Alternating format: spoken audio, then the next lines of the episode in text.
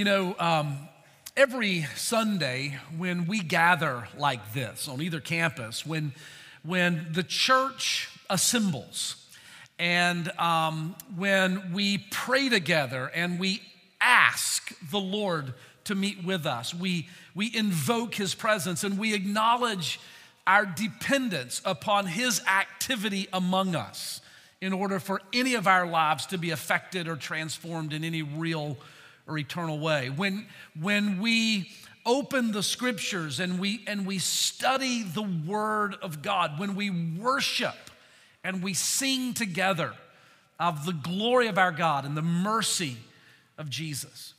Every time that we do this, every single week, a battle takes place.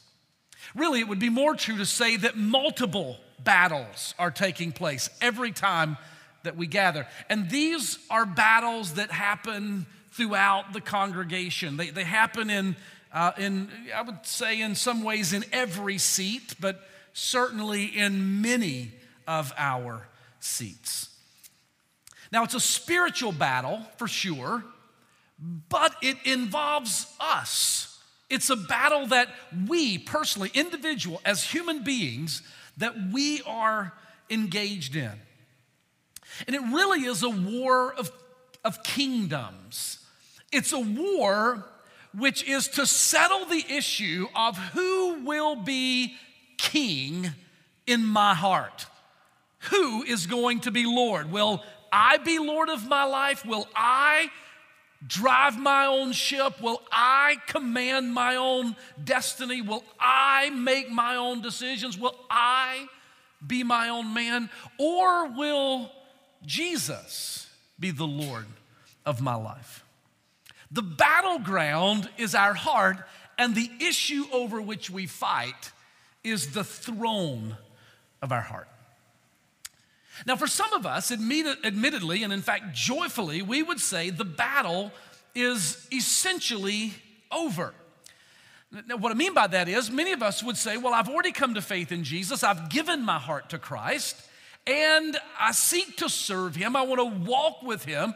He really is my Lord. I, am not fighting that battle anymore. That's not to say that we've arrived and that there aren't momentary skirmishes, right, where, where uh, you know, the flesh rears its head or, or, or Satan gets a foothold and we have to die to ourselves. And so those battles are ongoing. But for many of us, we would say, you know, while I haven't arrived yet, I'm not fighting this issue any longer of who's going to be Lord in my life. For some of you, the battle's just beginning. It really is. Um, you're kind of new to this conversation. You're, you're new to maybe church world and, and you're experiencing something as you come in, as you sit, as you hear the songs, as you, as you pray with us, as you hear the message. There's this thing going on in you. And, and it's hard even to articulate what it is. But it's this thing that now you're struggling about giving your life to Christ and surrendering your life completely to Jesus. And it's kind of a new thing for you, and you're wrestling with that. For some of you, it's, it's an ongoing battle.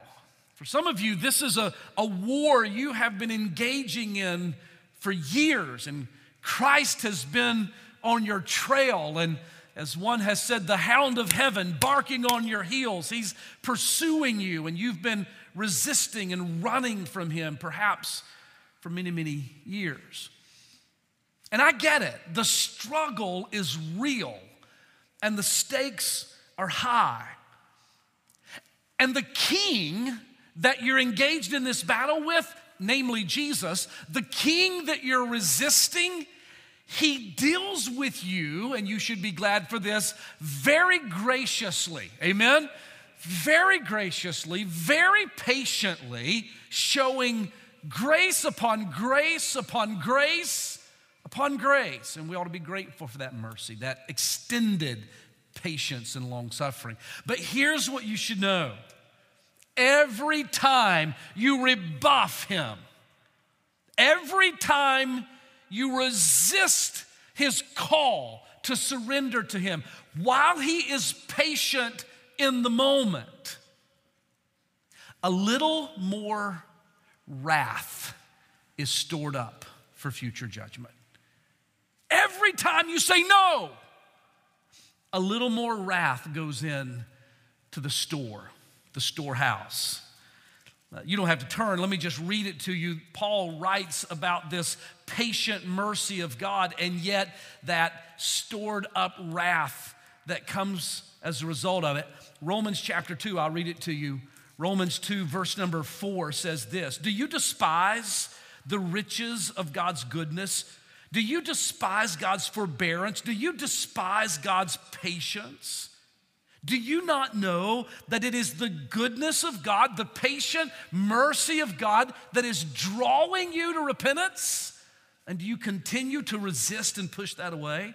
Verse 5 if you do, as your heart or after your heart is hardened continually and you are unrepentant, Romans 2 5 says, you are treasuring up or storing up unto yourself wrath for the day of wrath and the revelation of the righteous judgment of God, who will render to every man according to his deeds. Do you hear those words, those words of warning? It is the mercy of God, the goodness of God calling you to repentance. And every time you engage in this battle with Him and push Him away, a little more wrath is stored up. And so, so I urge you, I, I implore you, surrender your life to Christ and do it today. Do not rebuff him again. Don't leave this service today having won the battle for the day, only to fight it again tomorrow and to fight it again next Sunday and to store up more wrath. Because I promise you, ultimately, Jesus Christ will triumph either in you or over you. But ultimately, Jesus will triumph. Now, what is true in everything that I've just described about this personal, individual battle that happens in our hearts? Everything that is true of us individually is also true of the whole world. Because the Bible tells us that one day Jesus Christ will reign not just over our hearts individually, but Christ will reign as king over the whole earth. And this is why I've asked you to turn to the book of Daniel today, Daniel chapter number two. In this passage, Daniel's prophecy speaks to this coming kingdom of Jesus Christ over the earth. Let me take you to Daniel chapter 2 and look with me in verse number 31. Nebuchadnezzar, who's the king of Babylon, has had a dream. And in chapter 2, Daniel is going to interpret his dream for him. The dream in, in Nebuchadnezzar's uh, mind, uh, in his nighttime dream, was of, of a great statue. And he begins to describe it, Daniel begins to describe it in verse number 32. Well, verse 31 Thou, O king, saw and behold a great image, a great statue. This is what you saw in your dream. And this great image, whose brightness was excellent, stood before thee, and the form thereof was terrible or awesome.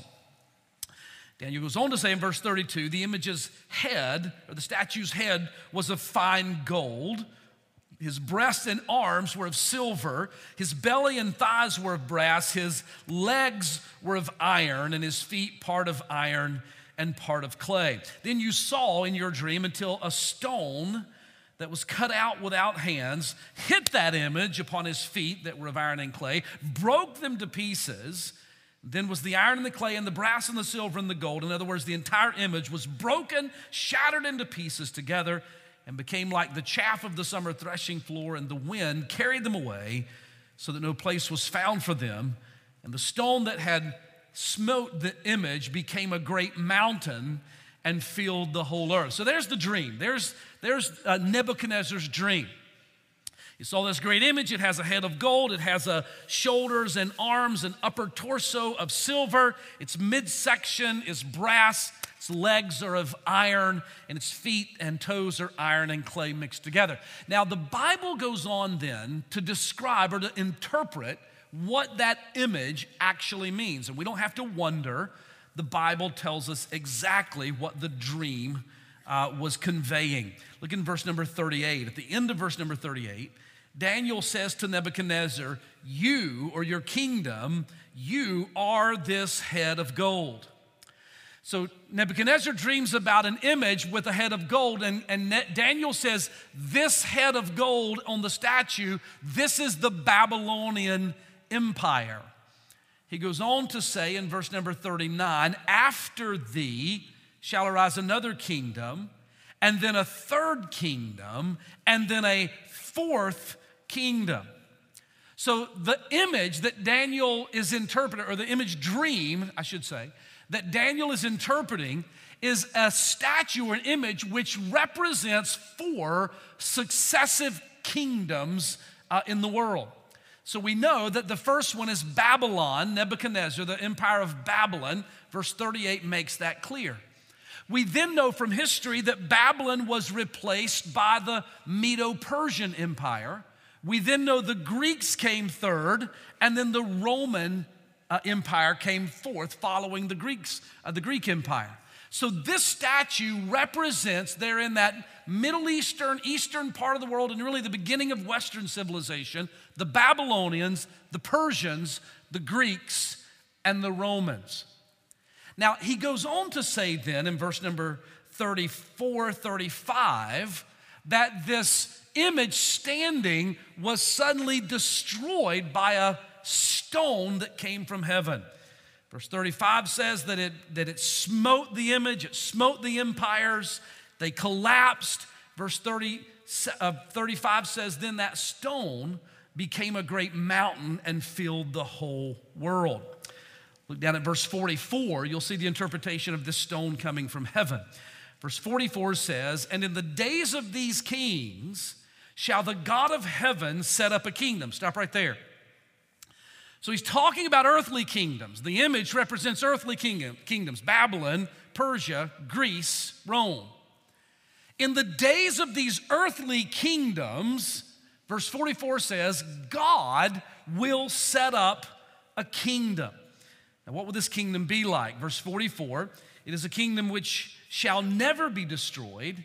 This kingdom shall not be left to other people, like the Babylonian kingdom was handed off to the Persians, and that kingdom was handed off to Alexander the Great and the Greeks, and that kingdom was handed off to, to the Romans. He says, This kingdom that God will establish will never be handed off to other people, but rather it shall break in pieces and consume all of these kingdoms, and it shall stand forever.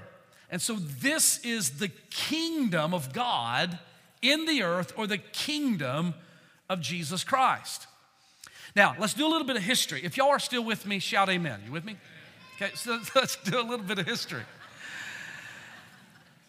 It was during the Roman Empire, wasn't it, that Jesus came and entered into the world. Now, if you're not sure about that, let me remind you of the story you're going to be reading in just a few weeks in Luke chapter number two about the Nativity, which says in Luke chapter 2, verse number 1 And it came to pass in those days that a decree went out from Alexander the Great, right? No. Nebuchadnezzar the Babylonian, right? No. It went out from Cyrus the Persian. Who it go come out from? Decree went out from Caesar Augustus, the Romans. It's during the Roman Empire that Jesus Christ came into the world, that great stone came into the world to bring the kingdom of God to the earth.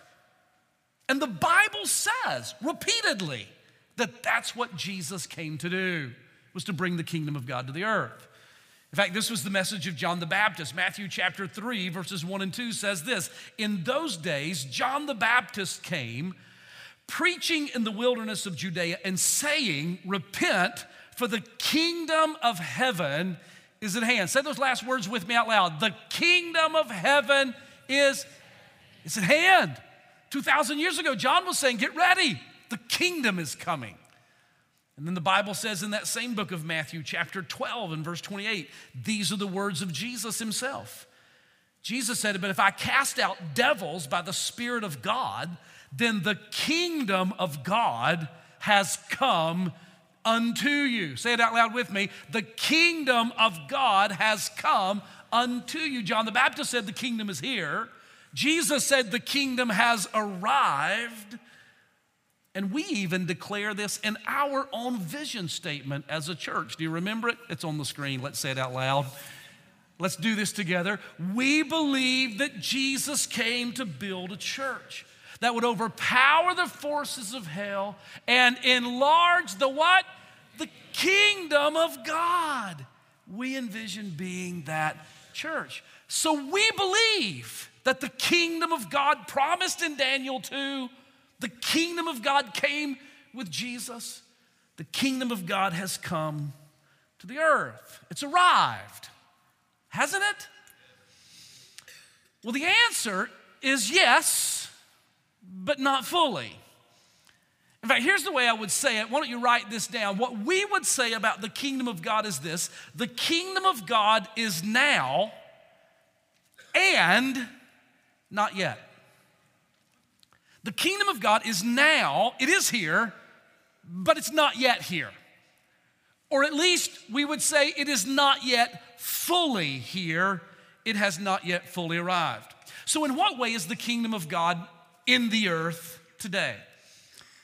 Well, the kingdom of God exists in the world as a spiritual kingdom. And so Christ reigns but he reigns over his kingdom from heaven. Where is Jesus today? Now, I know he dwells in our hearts, but where is Jesus seated today? He's in our hearts by his Spirit, in our lives by his Spirit, and dwelling us. But Jesus is seated at the right hand of God Almighty, reigning, and so he reigns from heaven. He operates in the world by his church empowered by his Spirit.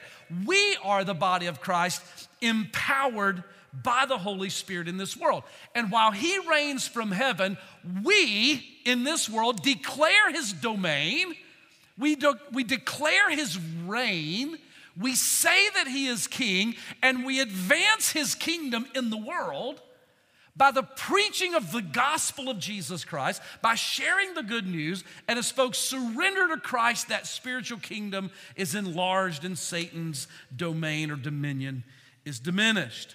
This is the kingdom of God in the earth. Christ reigns from heaven, we operate in the world. But this is not the fullness of the kingdom. This is not the kingdom in this spiritual form in the world, is not all of the kingdom that this world will ever see. In fact, the Bible tells us a lot about what that kingdom is going to be like. Go with me, if you will. Go ahead and leave Daniel. I think we're finished there. So go back to the book of Isaiah. And I know I told you to mark Revelation. We're going there, I promise. But go to Isaiah, first of all. Let's go to chapter 11. I would have asked you to mark this one too, but you only have so many fingers. Isaiah 11 describes for us what this coming kingdom will be like. Now remember, the kingdom of God currently exists in the world spiritually as Christ reigns from heaven. If y'all are listening, shout amen. I hope you shouted amen at Merriman as well. Listen carefully.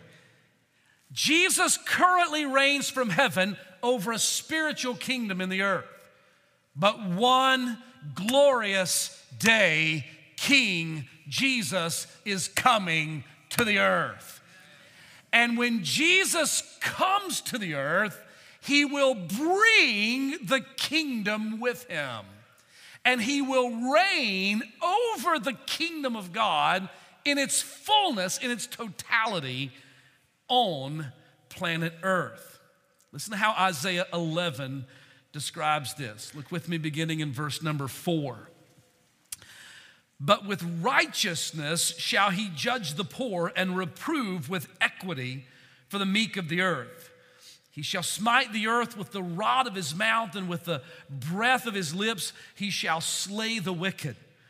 And righteousness shall be the girdle of his loins, and, the, and faithfulness the girdle of his reins, or the sash that he will wear, righteousness and faithfulness. In this kingdom, verse 6 says, the wolf shall dwell with the lamb. The leopard shall lie down with the, with the kid or with the calf. The calf and the young lion and the fatling will all be together, and a little child shall lead them. The cow and the bear shall feed, and their young ones lie down together, and the lion shall eat straw like the ox. The nursing child shall play on the hole of the cobra, and the weaned child shall put his hand into the viper's den. They shall not hurt nor destroy in all my holy mountain, for the earth shall be full of the knowledge of the Lord as the waters cover the sea. You ought to say amen right there. It is a wonderful kingdom that's coming, a perfect world, a place of peace, a place of safety where they shall not learn war anymore, and there shall be no hurt or no harm. And the knowledge of the Lord, verse 9 says, shall cover the entire earth. Verse 10, in that day this will occur. Verse 11 says, It shall come to pass in that day. God will fulfill his promises to Israel. Look at chapter 12 and verse number 1. In that day, Israel will say, O Lord, I praise thee. Though you were angry with me, your anger is turned away, and you are comforting me. Verse number 2 Israel shall say, Behold, God is my salvation. Verse number 3 Israel will with joy draw water out of the wells of salvation. Verse 4, in that day Israel shall say, Praise the Lord. Verse 5, Sing unto the Lord, for he hath done excellent things. This is known in all the earth. And so the Bible says that one day Jesus is coming. Revelation 20 describes the kingdom as well.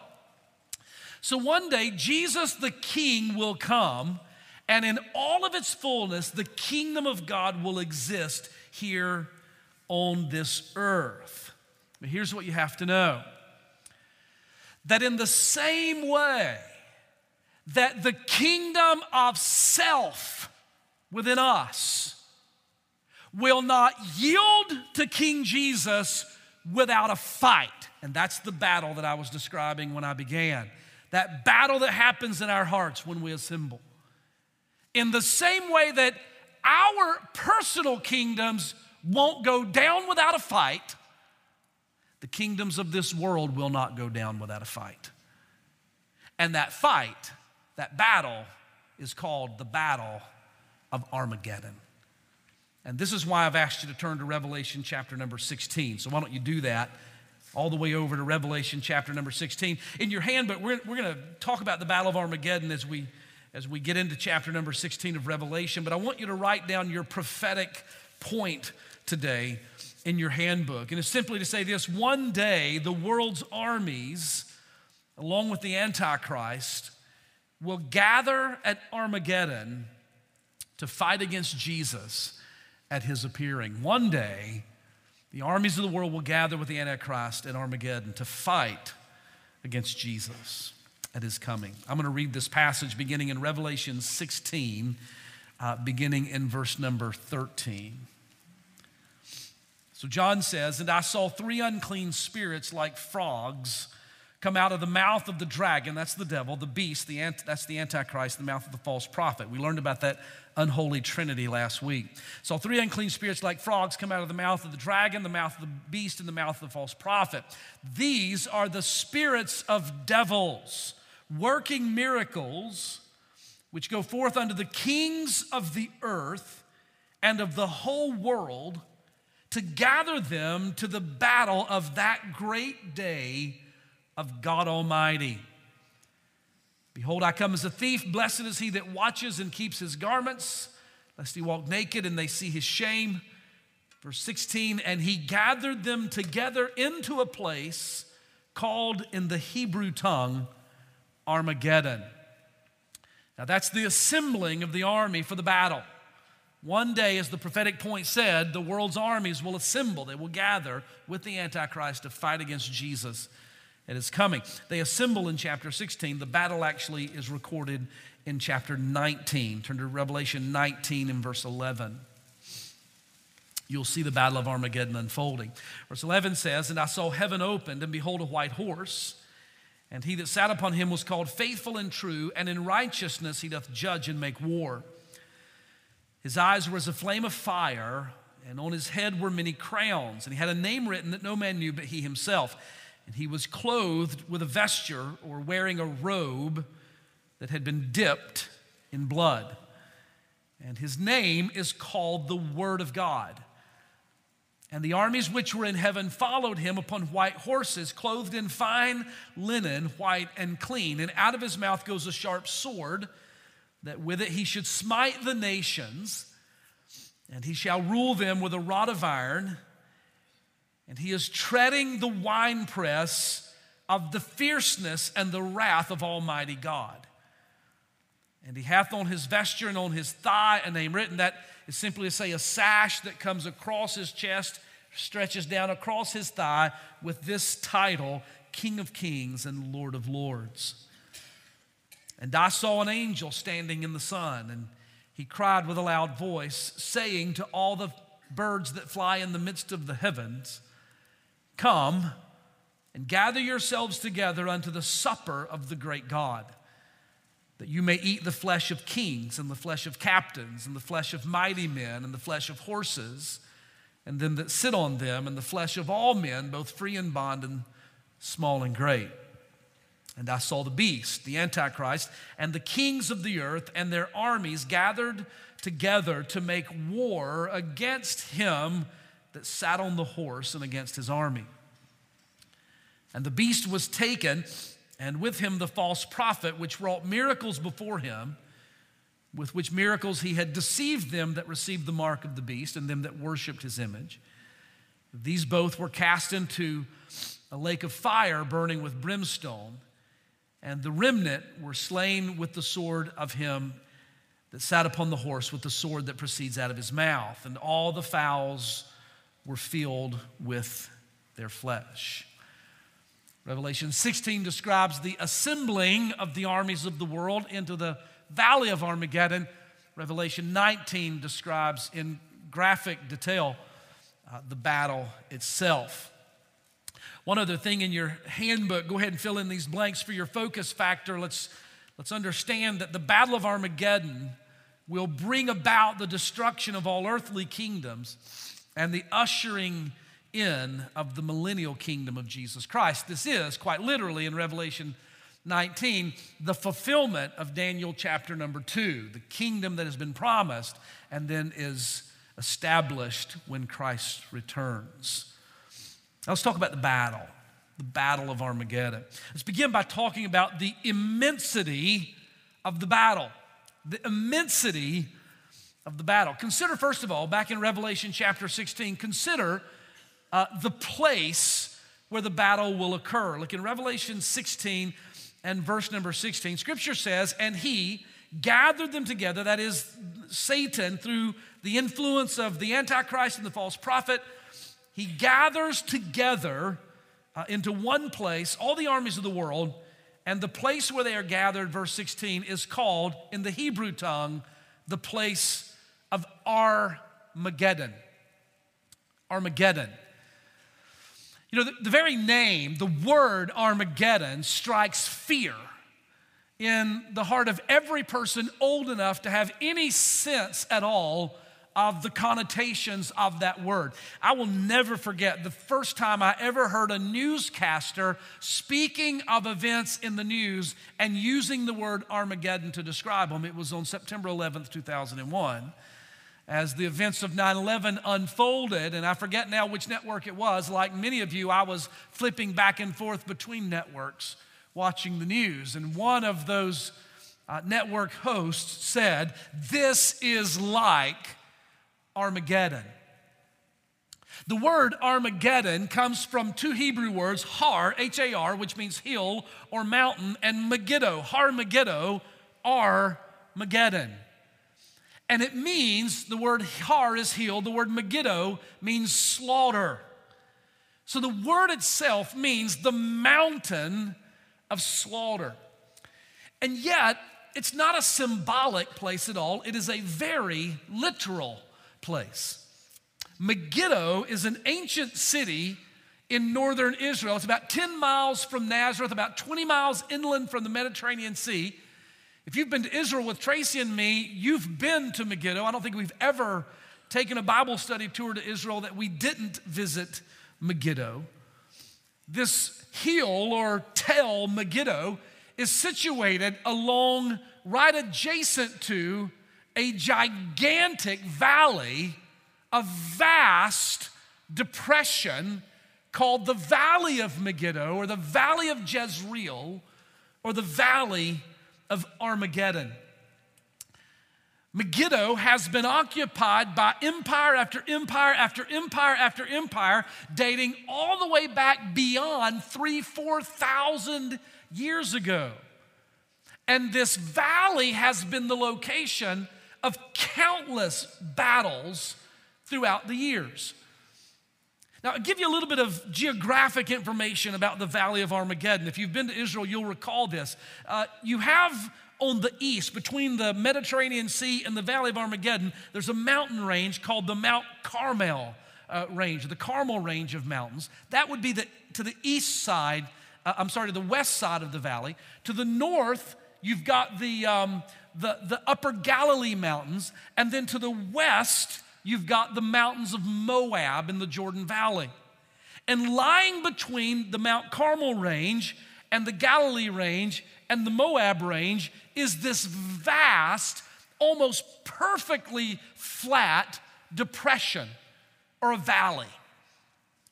It is 14 miles wide and it stretches at its longest point 30 miles long, which means that the Valley of Armageddon is in the valley floor over 420 square miles. It is a vast valley floor. I give you a little bit of perspective. You could take the city of Asheville, the actual city limits of the city of Asheville, from Candler uh, in the west all the way to near Swannanoa in the east, and from Woodfin in the north down to Arden in the south. You could take the city of Asheville and sit it in the valley of Armageddon 10 times. That's how big this valley is. And throughout the ages, countless battles have taken place here. Judges chapter 5 records the battle of Barak and Deborah when they fought with Sisera in Judges 5. Gideon's 300, you remember that wonderful story from Judges 7? That battle occurred with the Midianites in the valley of Armageddon. King Solomon fought in the valley of Armageddon. The Canaanites fought there. The Egyptians fought there. There were four different crusader battles with Saladin that happened in the valley of Armageddon. There were battles during World War II in the valley of Armageddon. It is a natural battlefield. In fact, one of the most famous warriors in history, Napoleon Bonaparte, fought in the valley of Armageddon. And in 1799, Napoleon said this standing at Megiddo, looking over the valley, he said, All the armies of the world could maneuver their forces on this vast plain. It is the most natural battleground in the world. And this location, the Valley of Armageddon, is the location of the final battle. Revelation 16 says that they will gather, the armies will gather there. Revelation 19 says Jesus will come and the clash will occur. The battle of Armageddon will happen there.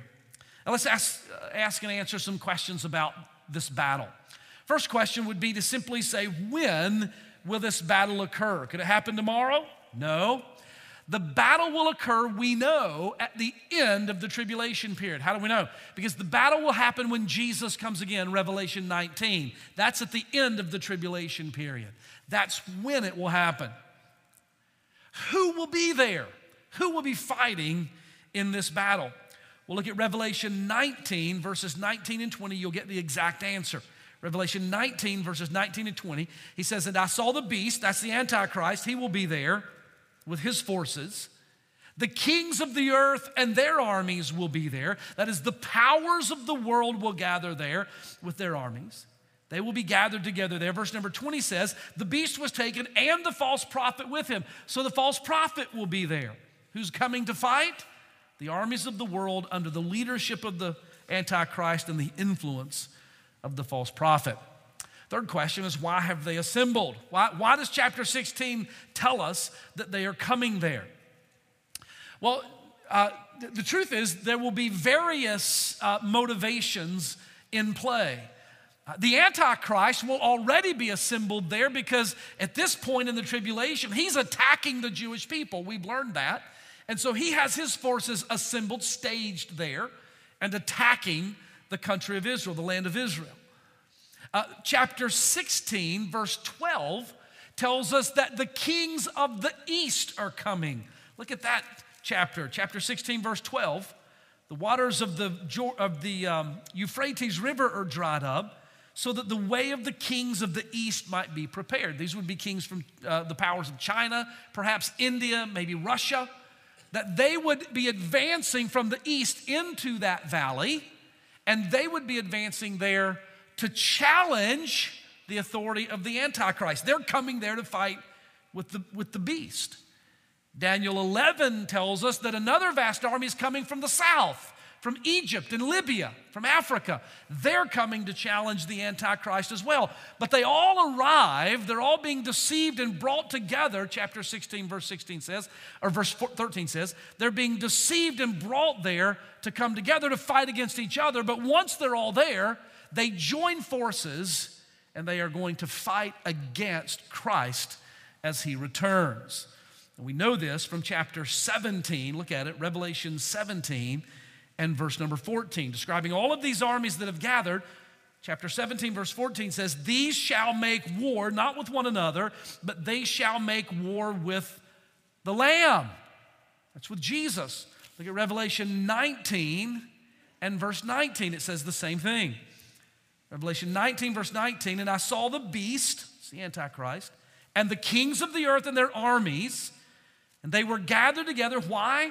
To make war against him that sat on the horse and against his army. So, when will the battle happen? End of the tribulation period. Who will be there? The beast, the false prophet, all the empires and armies of the world assembled into this vast plain. They will come together, drawn together by the deception of the enemy, and then prepared, all assembled together, and they will wage war against Christ when he comes. And so, this is the immensity of the battle, this immense battlefield filled with the armies of the world. Now, secondly, I want you to think with me about the righteousness of God that's on display in this battle. Jot that down somewhere in your notes. The righteousness of God that is on display in this battle. So here's the truth. I, I just want to be really upfront about this and honest. There's no getting around it. Any reading of these passages about the coming of the Lord and the Battle of Armageddon are gruesome in their graphic description of what will occur. I mean, there's not another word for it. It is a gruesome display of wrath. Let me just give you an example of what I mean. Some of these we've already read, but look at chapter 19, verse number 17. I saw an angel standing in the sun. He cried to the birds of the air, gather together. You imagine you've got a day when this angel says, Hey, hey, birds, hey, vultures, gather. And from all over the area, these, these birds are coming because there's going to be a feast for them as bodies are strewn throughout the floor of that valley. Come and fill yourselves with flesh. Chapter 19, verse number 13 makes a passing mention of something that people often don't grasp its meaning. Chapter 19, verse 13 this coming King Jesus is wearing a robe dipped in blood. And very often people read that and go, oh, praise the Lord, blood of Jesus shed. That's not what that means. The word actually dipped doesn't mean dipped, it means stained or splattered with blood. Why? Look at verse 15.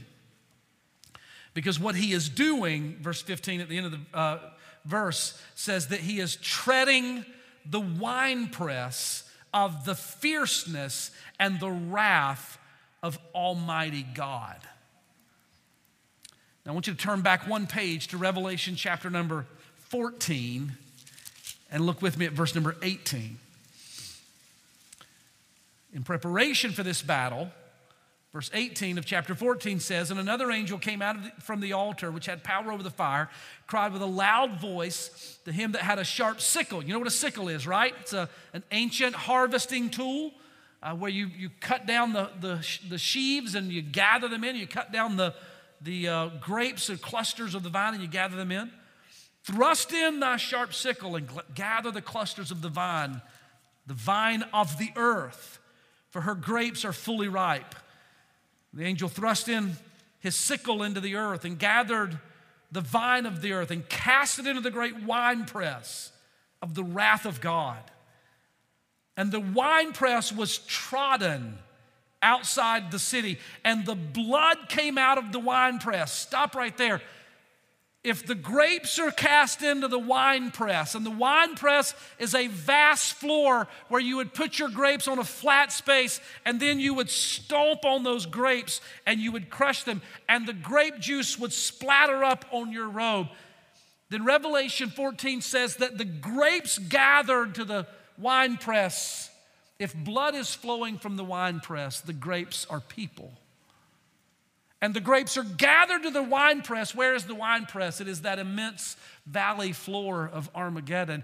They are gathered in the winepress. And Revelation 19 says that when Jesus comes, his robe is dipped in blood because, verse 15, he is treading the winepress of the wrath and the fierceness of Almighty God. If you're following me, say amen. There's no describing what's happening except to say that it is a gruesome time of judgment. And yet, hear me say this this judgment is completely righteous. It is absolutely, perfectly measured, and it is justly deserved. In fact, if you read all of Revelation chapter 16, you find out that what's happening here at the end of the tribulation, leading up to this, this final battle of Armageddon, is that bowls of wrath are being poured out. Seven bowls that have been filled to the brim are being poured out, and they are horrific judgments on this world for sin. And repeatedly throughout, those bowls being poured out, the angels step back and they survey the wrath of God upon sinful man. And the angels say, You are righteous, O God. You, you are righteous, O God. I'm not making it up. Look at it. Verse number five. I'm in chapter 16, verse five. As the bowls are being poured out. Verse five, I heard the angel of the water say, You are righteous, O Lord, which are and wast and shall be, because you have done this. For they, these people, have shed the blood of saints and the blood of prophets, and you have given them blood to drink, for they are worthy. Verse 7 I heard another out of the altar saying, Even so, Lord God Almighty, true and righteous are your judgments. No angel in heaven looks at what God is doing and goes, Oh, oh that's terrible. Oh, I can't believe God would do that. That's so mean. No, those with the right view of justice say, God, you're right. This is what is deserved. It is the absolute righteousness of God. Chapter 19, verse 11 says the same thing. In righteousness he doth judge and make war.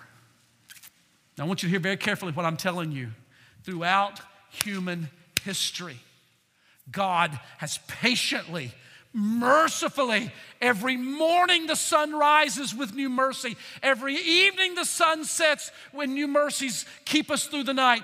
Every single day there's mercy upon mercy upon patience upon patience upon grace upon grace. And the world continues to blaspheme and the world continues to resist and the world continues to demand its own. And the wrath keeps getting stored up and stored up and stored up and stored up. And by the way, if you remember from Genesis chapter number six, God judged the world before in totality with a flood. And when Noah and his family came off the ark, God said, I'm going to make a covenant. I will not do this again until the final day of judgment. And to be my own reminder, as if God needed a reminder, He said, I'll put a bow in the sky He said, When I see the bow, he didn't say when you see the rainbow. He said, When I see the rainbow, I'll be reminded that I will not judge again. And man from the flood forward continued to defy and rebel against God. And I would suggest to you that every day since the flood waters receded in Genesis chapter number nine, man has rebelled. God's looked at the rainbow. A little more grace. Man's continued to rebel. God's looked at the rainbow. A little more grace. And it started to rain. God, no, nope, I'm not going to do it. There's a rainbow. A little more grace. But every time He gives patience, He stores up a little bit of wrath. You hear your pastor this morning, one day the rainbow won't show up. And when the rainbow is gone, the wrath will pour out. The wrath of God is perfectly righteous, and He will judge this world for sin. Well, the Bible tells us in Revelation 19 that He will come and this battle will ensue, but the truth is, it's really no contest at all. In fact, you should probably write it down somewhere Christ will win the victory. Amen. This is not a long campaign. It's not going to take, they're not going to be reporting on CNN. Well, it's in the 239th day of the battle in the, of Armageddon. This is only a moment. When Christ will come as king, he will win the victory. He will conquer fully. Verses 20 and 21 says that the beast, the Antichrist, and the false prophet will be taken, verse 21 or verse 20, and these will be cast alive into the lake of fire burning with brimstone, and the rest of those in the valley, those armies, will be consumed by the word of Christ. Christ will win. I began my time with you today by saying that every Sunday when we gather, there's a battle. And every time you say no to Jesus, you listen to me, every time you say no to Jesus, a little more wrath is stored up. And one day the rainbow won't come out for you again. One day your opportunity will be gone. One day you will die. One day Christ will come. And in that day, nothing will be left for you except the righteous wrath of a holy God that you and I both deserve because we're sinners. And so I beg you. Don't tell him no today. Surrender in the battle today. You know what you do when you surrender? You throw your hands up. I give up. I give up.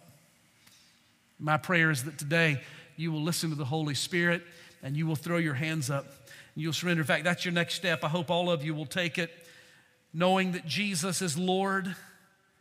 I should humbly surrender my kingdom to Him, my life, and I should do that without fighting, without a battle.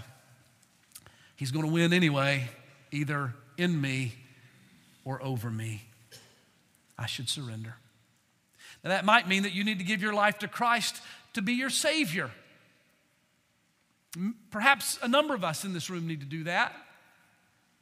For some, it might mean how you're living your life. You already know Jesus, but you keep resisting and running from Him in various places and ways. For some, it might have to do with your marriage or some other relationship or some area of your life, but Christ is King, He's Lord. He wants to reign. So stop fighting Him, surrender to Him. Let's pray together.